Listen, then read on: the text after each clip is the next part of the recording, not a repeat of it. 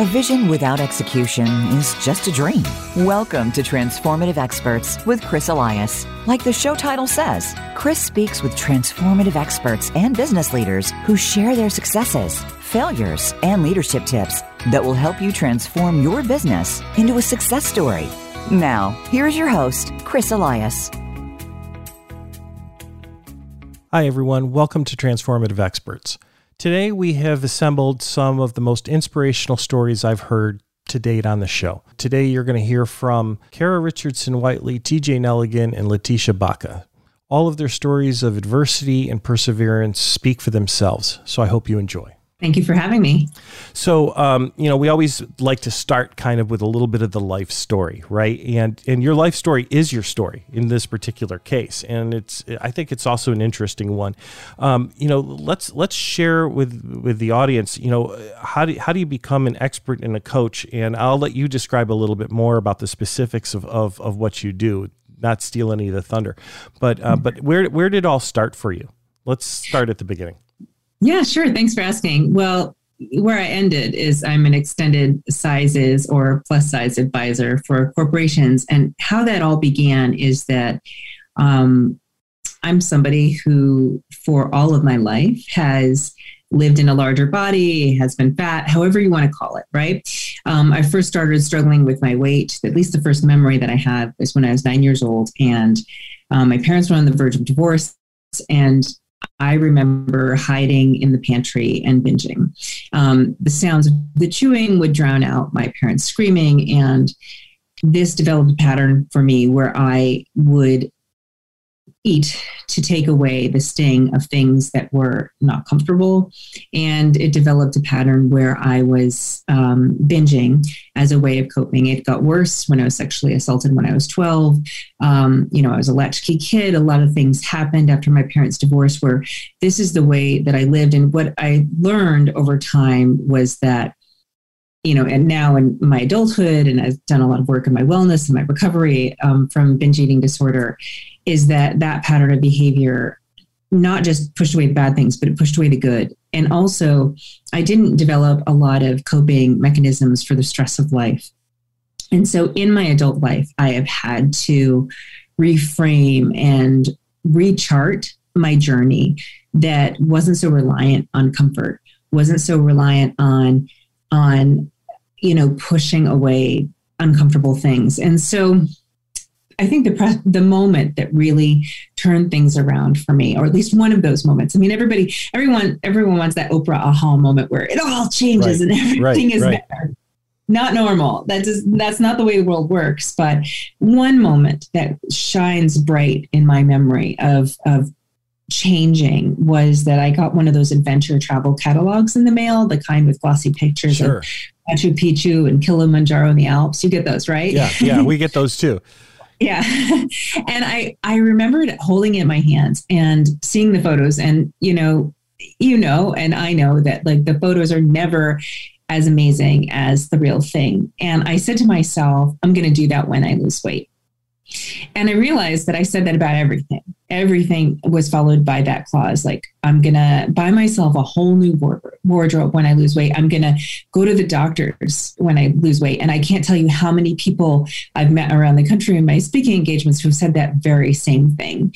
And I realized that all of my worth, all of my joy was based on this this ideal that I couldn't do the things that I wanted to do. I couldn't be the person I wanted to be simply because the size of my body. And I thought, well, that's that's rubbish, right? I I want to be in these pictures. I want to have some forward momentum. And so I headed to the the you know outdoor store, and at the time, you know, this is you know more than ten years ago. Extended sizes weren't as they are now. No, I couldn't no, even. I mean, even the socks were too tight, right? Um, I, the only thing that I could come away from the store with was a, you know, a Nalgene bottle, the kind of water bottle that if I and the water bottle fell off the side of the mountain, it would survive, but I wouldn't. So I needed one sure. of those, right?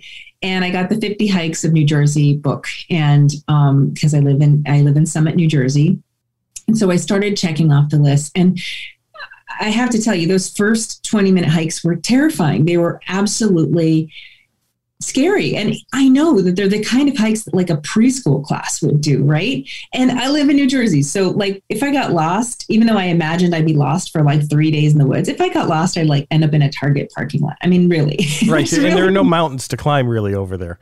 There, there are some, but you know, yeah. on a scale of the world, it, you know, I'd be fine. Yeah. Um, but the, you know, it just, it shows me this, this journey of, you know, the journey to the customer journey, the journey to wellness is really complicated and paved with a lot of road bumps, you know, where I had to actually physically push myself to be in the place of nature to move forward.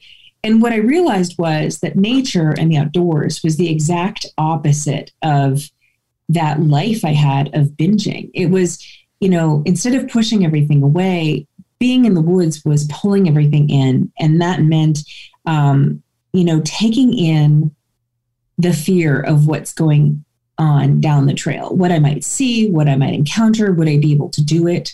It's feeling everything from the mo- the mud kind of sucking my boots down into the ground, seeing and feeling the air and the canopy above me, and it was just so encompassing and real and beautiful that one step led me to another. I mean, it led me to Camel's Hump, which is a mountain that had left me winded in the past. And I, I went to the top of that. I went to the bottom of the Grand Canyon and thankfully back up again without the assistance of a mule. I, you know, and I started to move my body in a way that made me feel strong and powerful.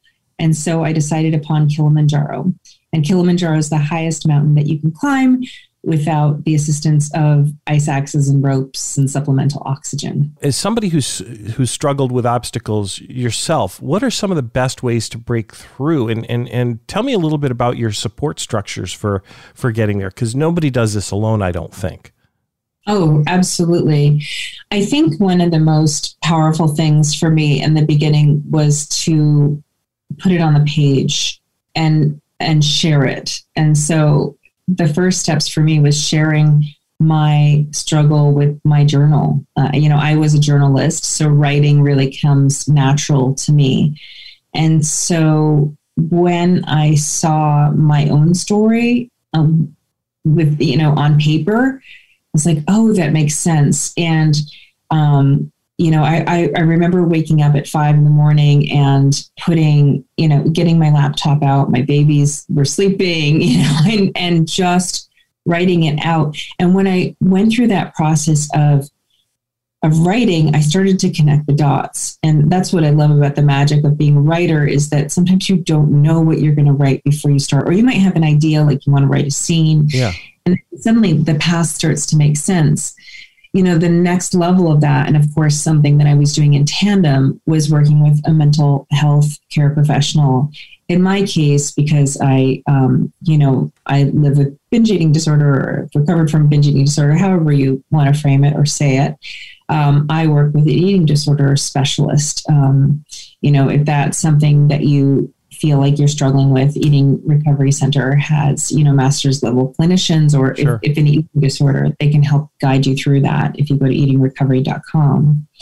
Um, but it was really important to enlist a support team, a mental health care professional to help pull some of those stories out. It's uncomfortable, it's difficult, um, but so worth it to move forward because you know when i think back of you know my time especially when i was a brand new mom and you know i did a lot of the things that most people are supposed to do right, right. i had a job i took the recycling out i volunteered i did you know i did a lot of those things but i was consumed about my thoughts about my body and about food and i would i would I would binge and then I would replace the food that I binged so that nobody knew I was really struggling. And it was just this 24 7 mental weight upon me. And um, it wasn't until I started to see a therapist, an eating disorder specialist, who who guided me through some coping mechanisms and and sometimes you know what's interesting about therapy and any kind of mental health journey no matter what you're struggling with is the the the tips that you come up with, the things that help the most aren't necessarily like you laying down on a couch and a therapist talking you through it. It's it's like time management. For me it was like time management and and learning how to have difficult conversations because that's something again i didn't learn in my in my youth because I was constantly binging all the time. And so being vulnerable in the presence of someone you can trust and who can give you guidance is really, really important. You know, I was tripping over things and, and feeling absolutely uncomfortable in my body and in my mind. And one of the greatest lessons about Kilimanjaro is that if something's bothering you, you need to deal with it right away. So whether it's a blister, you know, a hot spot that's burning into your ankle, well, you need to put something on top of it. Um, you know, if you're thirsty, you need to drink because you're already dehydrated. If, you know, you're cold, you put on a jacket. And if something is bothering your mind, then you need to get it out. And when we were finally at a, at a breaking point, I took my head guide aside and I said, Hey, you know, last night I heard you were talking about me. What were you saying? And he said, you know, the other porters and guides, they don't believe that you're going to make it to the top. And so I said, well, what did what did you say? Did you make any bets? Because you should bet on me, bet on me. And that hallmark moment, that moment that just kind of was me speaking up for what I needed in the moment was such a moment of change in how I saw myself but also speaking up for how I deserve to be treated uh, on this mountain, that my team should be rooting for me, not pulling me down.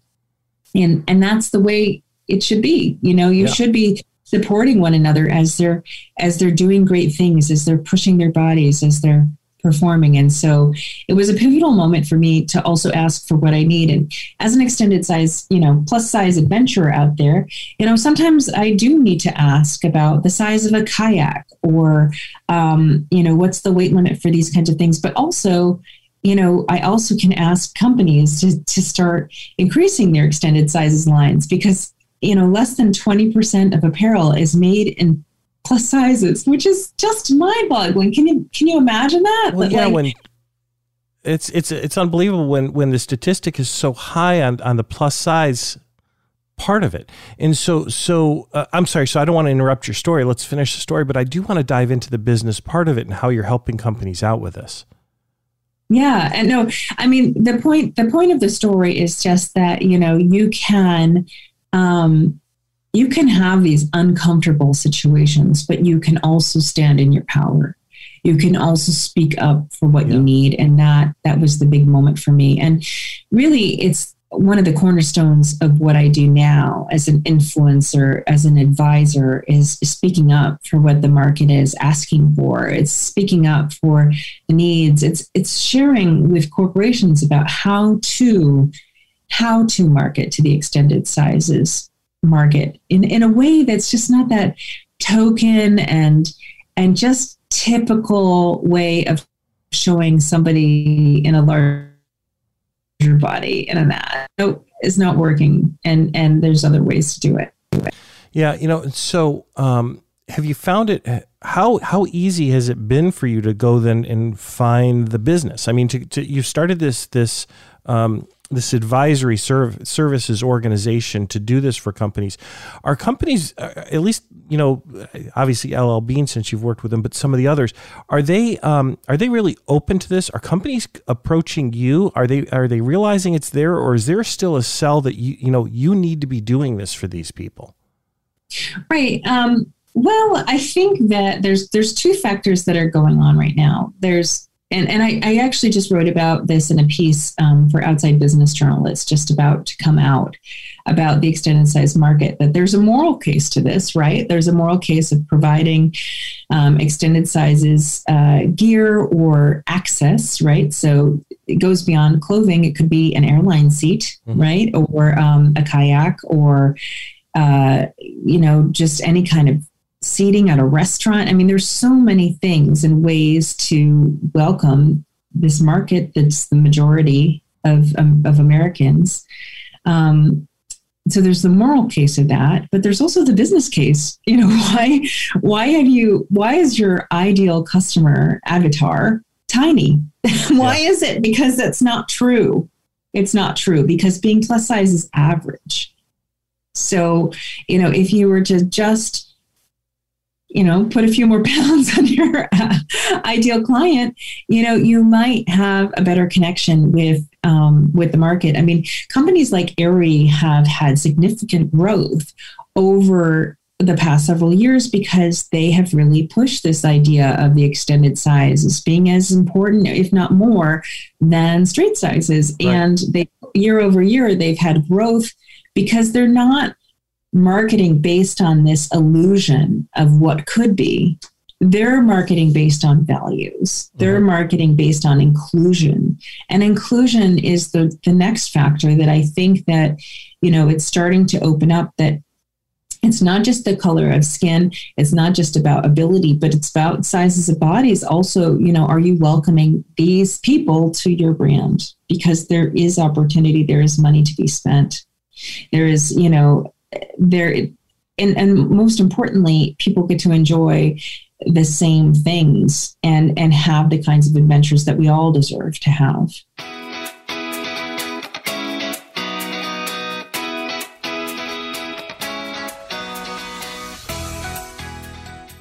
Is your company or team struggling to achieve the results you would like? Optimize your life, your team, and your organization through clarity, purpose, and action. At Nexecute, we have over 100 years of combined experience leading organizations and coaching individuals to achieve their vision. We design a customized approach to ensure successful execution and optimize your results. Connect better, grow better.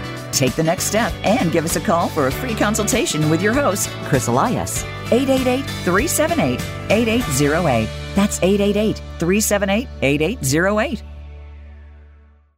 keep the conversation going. Follow your host on Instagram at Chris Elias Official and on Facebook and Twitter at The Chris Elias to discuss your own business transformations and get real world advice on culture, leadership, and execution. See you there.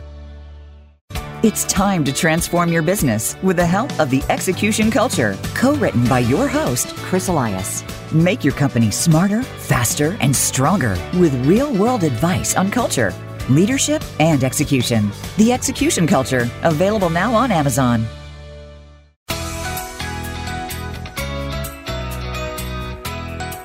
This is Transformative Experts with Chris Elias. If you have a question or a comment about the show, please send an email to listener at transformativeexperts.com. Now, back to Transformative Experts.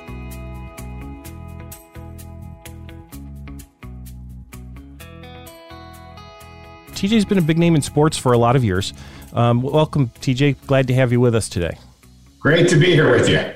So TJ is in um, warm and well, hopefully sunny Florida today. So again, the power of Zoom, we get to do things remote. We don't have to be all in the same studio in the same place. But TJ's TJ's got a really great story, a, a, a, story of of you know really building up a, a, pretty incredible career and then having his life changed. Um, and so, without giving too much of it away, you know, let, us just start with the history. Let's start with the career piece of it. TJ, would you share with our listeners your story?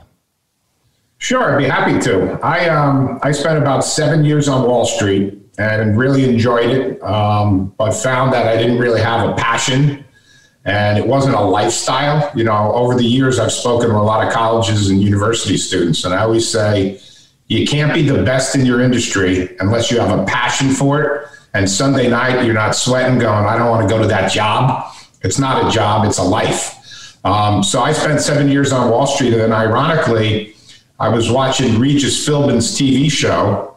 And there's a guy named Roy Englebrecht who used to run the LA Forum way back in the day. And this is in the late uh, 89 or so.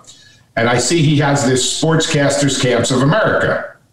So I go, stay at Loyola, Mount, Loyola Marymount University uh, in the dorms. 90% of the people there were college students, obviously, that wanted to be sportscasters. And I was 29 years old. I was probably one of the older people there. And they taught you how to do play by play for basketball and baseball, taught you how to do the ESPN studio type thing. And as we took some of the classes, I said, Well, I'm not quitting my Wall Street job. And my wife was pregnant with our first child, Sean, at the time, to go to Little Silver, New Mexico to make a hundred bucks a game and try to work my way up to become Bob Costas one day. Yeah. So I went and I met with the athletic director at St. Peter's University, which is in the Metro Atlantic Conference still to this day, and told them, I'll give you a thousand dollars for your radio rights and we'll put all the games on. Last year you only had 10 games on. And he looked at me like, like, are you out of your mind? Like, why would you do this? Do you have all the equipment? I didn't even know what equipment you needed, but I said, of course, oh, oh, of course, sir, of course I do. So me and my buddy Joe ended up doing all the games that year. We did them for a second year, and during that time frame, I got introduced to Host Communications, which was the leader in college sports marketing, representing the who's who of colleges, universities, conferences, and the NCAA Final Four and all the NCAA championships. So I ended up starting the host office in New York City for Jim Host, who's a legend in the business, and ended up working there for 10 years and then started my own company, which I had for 15 years. So working for Jim was great. He'd come up and we'd walk around the streets in New York City and I always called him coach because he spent so much time and was so generous to teach me the business. And I was I ended up being in charge of all the national sales and calling on a who's who of Fortune 500 companies from GM and Amex and on Nabisco, Hershey, and would sign them up to be NCAA corporate partners. So I ended up going to 25 Final Fours in a row, had just the most magnificent time, and never worked a day in my life since that day I started there in 1990. Um, and it was it was just an amazing thing, and that's why I tell people all the time you know, my friend Buddy Valastro, who was friends with my son Sean, lived next door to us in Montville. When he started one bakery that he got from his father making cupcakes, did you ever think the Food Network would come along and he'd be a household name worldwide? No, he did what he had a passion for. And the end result just happened to be he was the best at what he did. So when that technology came along and the Food Network and all the different platforms, he took it up to the next level. And that's really what I did was we would represent colleges, universities, you know, uh, and really just had a ball bringing in revenue for them.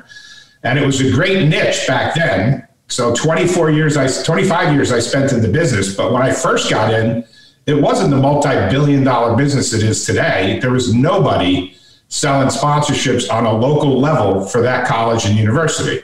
You know, most of the people that worked in the athletic department charged with bringing in sponsors wanted to be an athletic director. In fact, I don't think in 25 years I ever met one person that worked in an athletic department with the word sales in their business card. Yeah.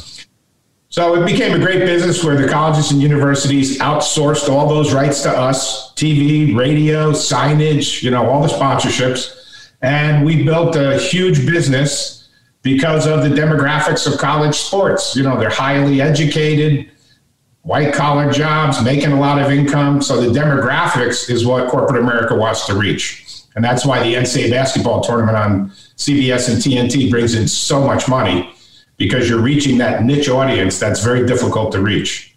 So you know you you you built this tremendous success. You were a well known name out there in the industry, and um, you you made uh, you made mention of the comment that um, that you know early on you know you you commented that your wife was was pregnant with your son Sean. So Sean comes along, and uh, Sean you know for the for the audience is a special needs kid.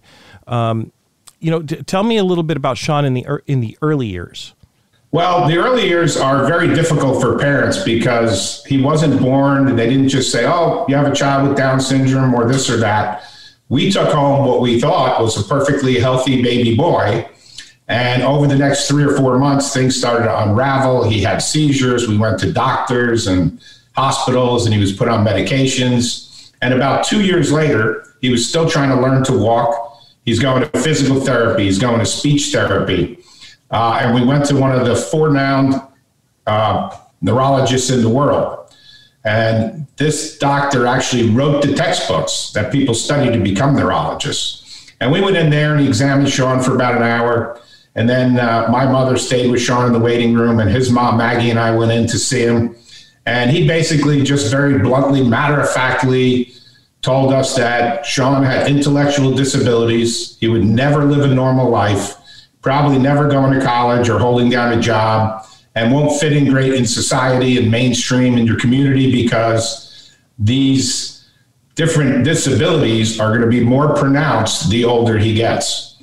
So that was my second worst day of my life.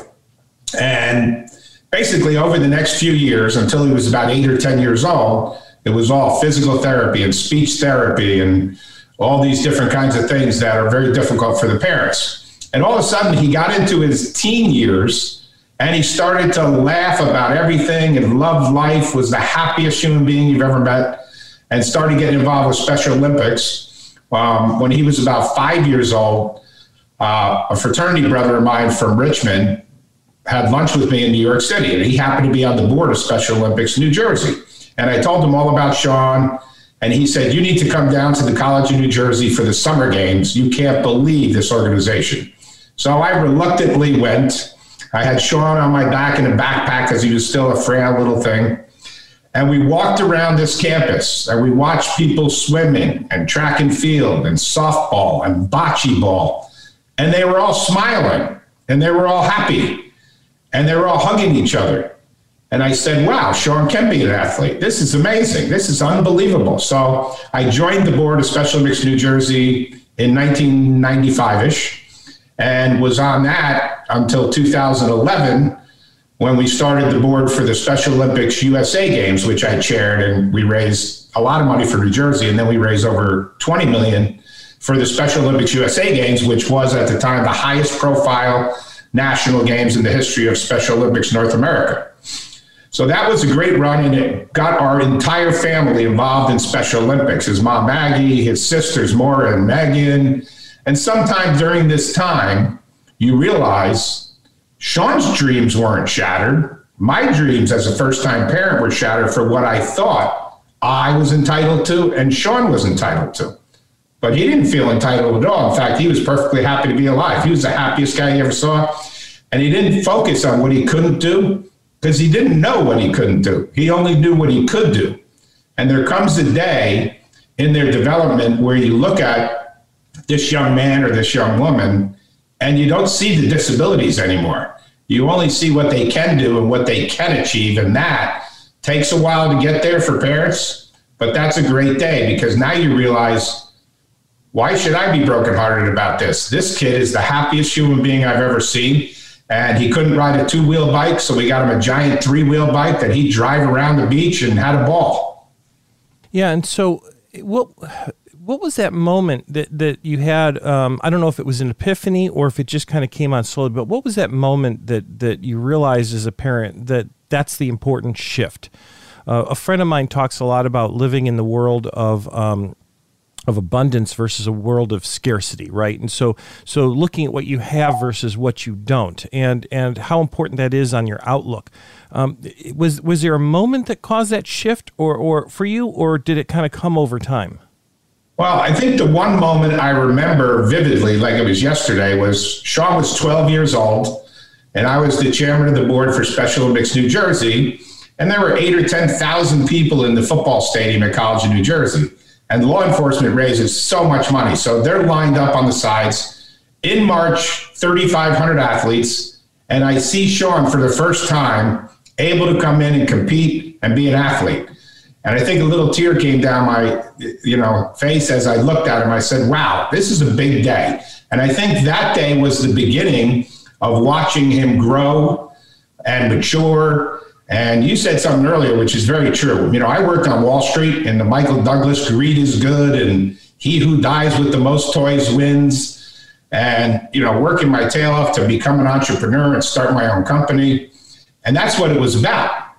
And then I see this young man that taught me, you know, material assets is not what he had. He had unconditional love, gratitude, you know, he had good friends and he was always present in the moment. I think that's one of the hardest things for us to learn, especially as type A people building businesses, is you always say, well, I'll be grateful and I'll be happy when I get to the destination, when I get to the goal for the company in three years or five years. And the problem with that is as an entrepreneur, if we hit the goal in two years, we were hoping to get to in five, what do we do? We move the goalposts. Yeah. So we're not happy. Now we want to go again. Yeah, yeah. There's there's always kind of that that that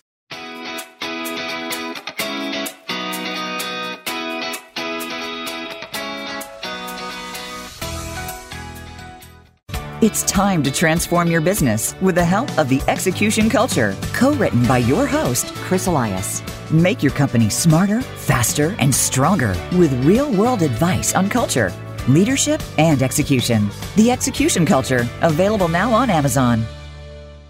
Is your company or team struggling to achieve the results you would like? Optimize your life, your team, and your organization through clarity, purpose, and action. At Nexecute, we have over 100 years of combined experience leading organizations and coaching individuals to achieve their vision. We design a customized approach to ensure successful execution and optimize your results. Connect better, grow better. Take the next step and give us a call for a free consultation with your host, Chris Elias. 888 378 8808. That's 888 378 8808. Keep the conversation going. Follow your host on Instagram at Chris Elias Official and on Facebook and Twitter at The Chris Elias to discuss your own business transformations and get real world advice on culture, leadership, and execution. See you there.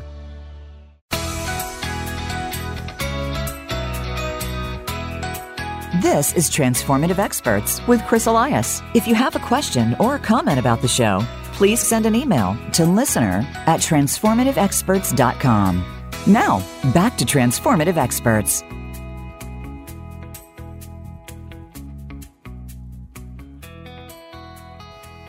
Good morning. Thank you again for having me today. I'm quite excited about spending the morning here with you. Oh, I'm so glad to have you with us. So, um, so like all of our guests, Letty has a great story. You know, we, we don't we don't just fall into the position of being a president. We don't fall into a position of, of having the respect that's carried. And, and you know, there, there's always a life story that's behind it. And, and, and Letty, you know, our, your story is, is particularly interesting. Uh, would you please share it with our listeners? Yes, um, I'm Leticia Baca, and as, um, as mentioned, I'm the president of Liquid Organic Juices a little bit of my background is that I'm originally from Yonkers in New York. Uh, both of my parents are immigrants. My father came from Argentina and my mother came from Dominican Republic. Growing up with my sister, uh, the household was tense uh, between financial struggles, arguments, and you know, witnessing physical abuse between my parents. It was clear from a young age that uh, my parents had high expectations of us um, especially when it came to our education, as they sacrificed everything that they had to come here for the betterment of their children and, and their own future.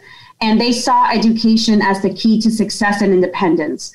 From my mother's perspective, the financial independence uh, was from potentially a future spouse, uh, not having to depend on somebody else.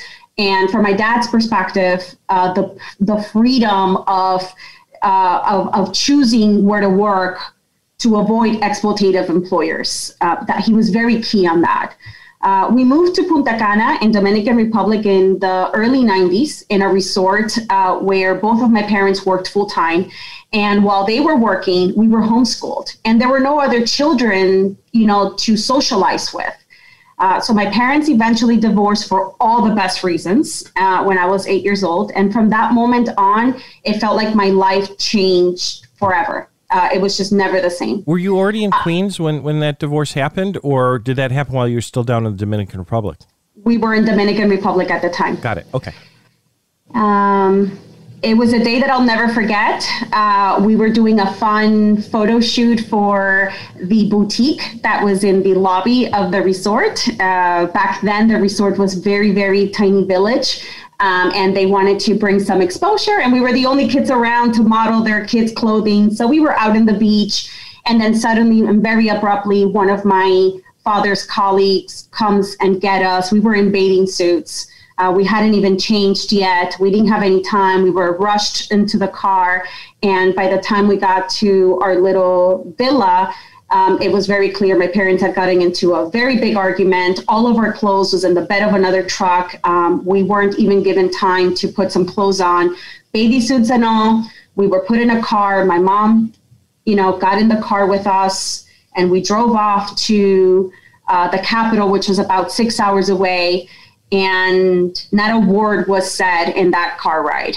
Um, Fast forward a little bit. Um, after a few months, uh, my mother finally decides that it would be best to move to Puerto Rico, which was the island next to Dominican Republic. She had friends, she had some leads for jobs, and she was starting to figure out how to rebuild her life. So she felt it was the best option for us, for herself, and for the family, as it was very clear my dad was not going to be involved in our lives financially or physically or emotionally. He had checked out. Um, while we were very appreciative of a better uh, emotional stability in the house, you know, having removed my dad from from the situation, um, I will say that we did struggle financially for for for a number of years. Um, we would uh, we lived in Section Eight uh, for a couple of years. We were in a cockroach infested 400 foot apartment for several years, uh, which is not great, especially as we hit our teenage years. That was uh, kind of a recipe for for disaster. Um, I was also bullied for most of my middle school. I was a late bloomer, um, so having people focus on what I had not developed or developed gave me a lot of body issues. Um, so, and I'm, I'm sure that from their perspective, I came off as a little odd with these fantastical stories about living in New York and destination resorts. And here I am speaking these stories from a Section 8 apartment. It, it must have looked distorted to them. So I'm sure I was an odd, you know, student and, and I didn't quite know how to fit in. Um, we also had a lot of secrets at home, you know, from the physical abuse to you know the things that we were witnessing at home. So we never felt in a position where we could speak about what was happening in the home. So whenever we would get questions about when are you celebrating your birthday? or, or things like that that were more in a personal like you're now you're trying to come over we would panic. Like we would panic. We did not allow any of our friends the little ones the, the little friends that we had made to come home because we didn't want anybody to sort of unveil who who we really were and what was happening at home. There was that shame and also that responsibility that you don't want the honor of your family to be tainted. Um, and it also felt like a betrayal to my mother, who was trying to, already her very best to move on with her life to bring someone home that might that might judge us. Um, eventually. Um, it, it, it, came, it, became very apparent to my mother that she wasn't going to uh, strive or reach the career goals that she had set for herself in Puerto Rico. The opportunities just weren't there and they weren't opening up. And so, on another leap of faith, we got on a plane, uh, December 1998, and we moved to Miami. With we sold everything that we had, and the little bit that we could, you know, transfer over to Miami, which took about two months to arrive um, you know, we took it over with us. Uh, for those two months, we slept on the floor, uh, nothing more than just, you know, blankets and sheets, uh, you know, until our furniture arrived. Um, eventually, um, as, as we are more acquainted with the city, um, and we start expanding, riding the bus to get to see Miami Beach and other areas, it really felt like an expansion of possibilities, you know, where, you know, the opportunities no longer seem so limited. It, it, you know, it just the potential in such a big city to become anything that you want to was very prevalent. And I remember my mother telling us there was a song that she would sing us all the time it was uh, it's originally in spanish but in english it translates to if i can break any wall. Eventually there's no limitation. And she would sing that to us oh i might cry okay.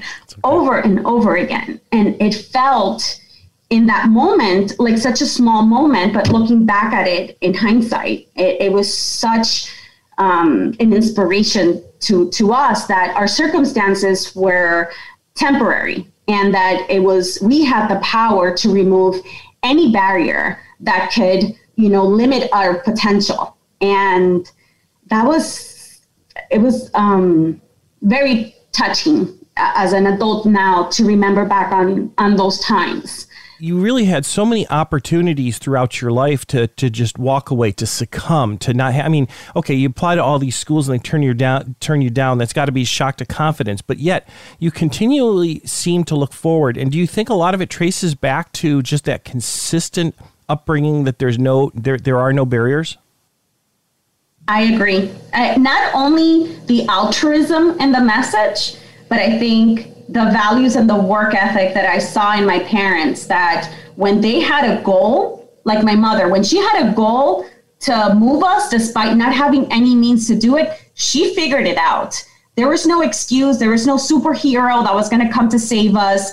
You know, Santa Claus didn't even come a few years. I mean, we did yeah. not believe in mythical creatures of any kind. We knew that it was within us, but we also believed that the power was within us. We just needed to be more assertive about it. And I totally agree that this this whole remove the barriers um, and pursuing education as my key to solidify myself was absolutely what turned the page for me and what is, really began the, yeah. the the start of my executive career. So this is a, this is a really great example of what it means to be accountable because you know we talk about accountability as you know taking control of a situation, taking control of your life, stepping up. So so so whenever things happen and things happen to everybody all the time, you you have a choice you, you know and and some of it ha- unconsciously it's easy to become a victim. It's easy to point fingers. It's easy to to make excuses. The hard thing is to to set those aside and to focus yourself on your future.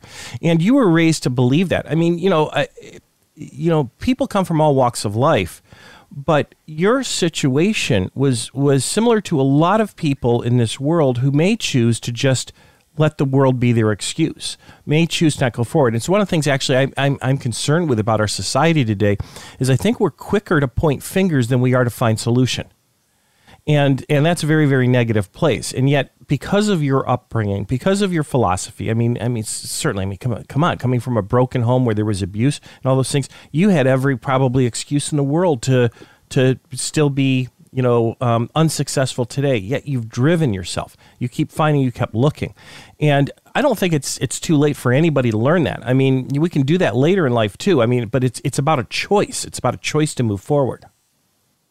At that point, I didn't recognize that I was in charge of my narrative. That maybe came later in life. I think I was coming from a survival perspective. Yeah. And that I needed to survive. I needed to level up. I needed to ensure we never went back to a Section 8 apartment. Um, I look at a cockroach today and I start crying because they would crawl on us at night. We literally had blankets in the tropics, 100 degrees, and there was no AC inside but a fan. And I still would, would sleep with blankets and, and cover myself because I didn't want the cockroaches to touch me. So it comes from you start fighting because you just you just you start replaying those moments in your life and you need to do everything that's possible to never go back to that place. And so if my mother is telling me that the key to success is to pursue education is to pursue this you know no life comes with a with a guide. You know i, I, I that's and, and and maybe that's the first time i realize i'm going to have to come up with my own creative solution for my life because nobody's going to give me the answers so these these things start you know unveiling themselves revealing themselves um, you know over time. And and it, almost took like a step at a time for me to start recognizing and putting those pieces together. Um, so once i eventually i complete my master's degree in supply chain um, at that point, I'm not only recognized within my own company, but even other places as I go to expositions and I go to summits, other people start taking notice uh, of me. And I'm thinking, I'm onto something here. I'm going to fake it until I make it. I'm going to throw keywords out there and I'm going to talk to the smartest people. If I am ever the smartest person in the room, I need to walk away from that room. I need to be with everybody who's smarter, wiser, stronger, confident, those are the people I need to be around with. You know, I need to be listening. I, I don't I, I don't need to be the one talking. People talking are not learning anything. So I wanted to be in a position where I was actually listening and absorbing. And that will help shape me. But in particular, there was one mentor, which was the owner of the company, that had a very compassionate and very empathetic approach to leading that I hadn't seen, especially in the finance industry, at least in my years of experience there, um, that I hadn't seen before. And I could see the transformation or the difference, I should rather, you know, rather that when employees are following a person because they feel uh, vulnerable or because of power. And another one is when people follow your ideas, your ideology, your they connect the passion of what they're doing to the to the to the overall goal of the company. And it almost seems like people over profits. Although the profits kept pouring in, the more the better we treated people. And so I began diving into books about self-development you know empathetic leadership. I finally defined myself as a servant leader. At that point i wasn't yet a c-suite executive but i was the youngest executive to sit at the table um, and i had no family connection. It was just wits guts and just bravery to just own my chair and and and make it as that even though inside i felt fragile and i felt inexperienced but in the outside i would never allow anybody to um, to call me out on it. Uh, it, it's it's such a testament to the power of culture, right? I mean, we talk all the time about how treating people and and is important, and this this concept of the better you treated people, the better the profits. I wish I could get that point across to more more leaders. Well, I hope you've loved this episode as much as I do. And I hope you feel inspired to tackle the obstacles in your life with determination. I know you'll come through the other side stronger. Don't forget to head to transformativeexperts.com to be part of the conversation. That's this week's episode, everyone. Thanks for listening.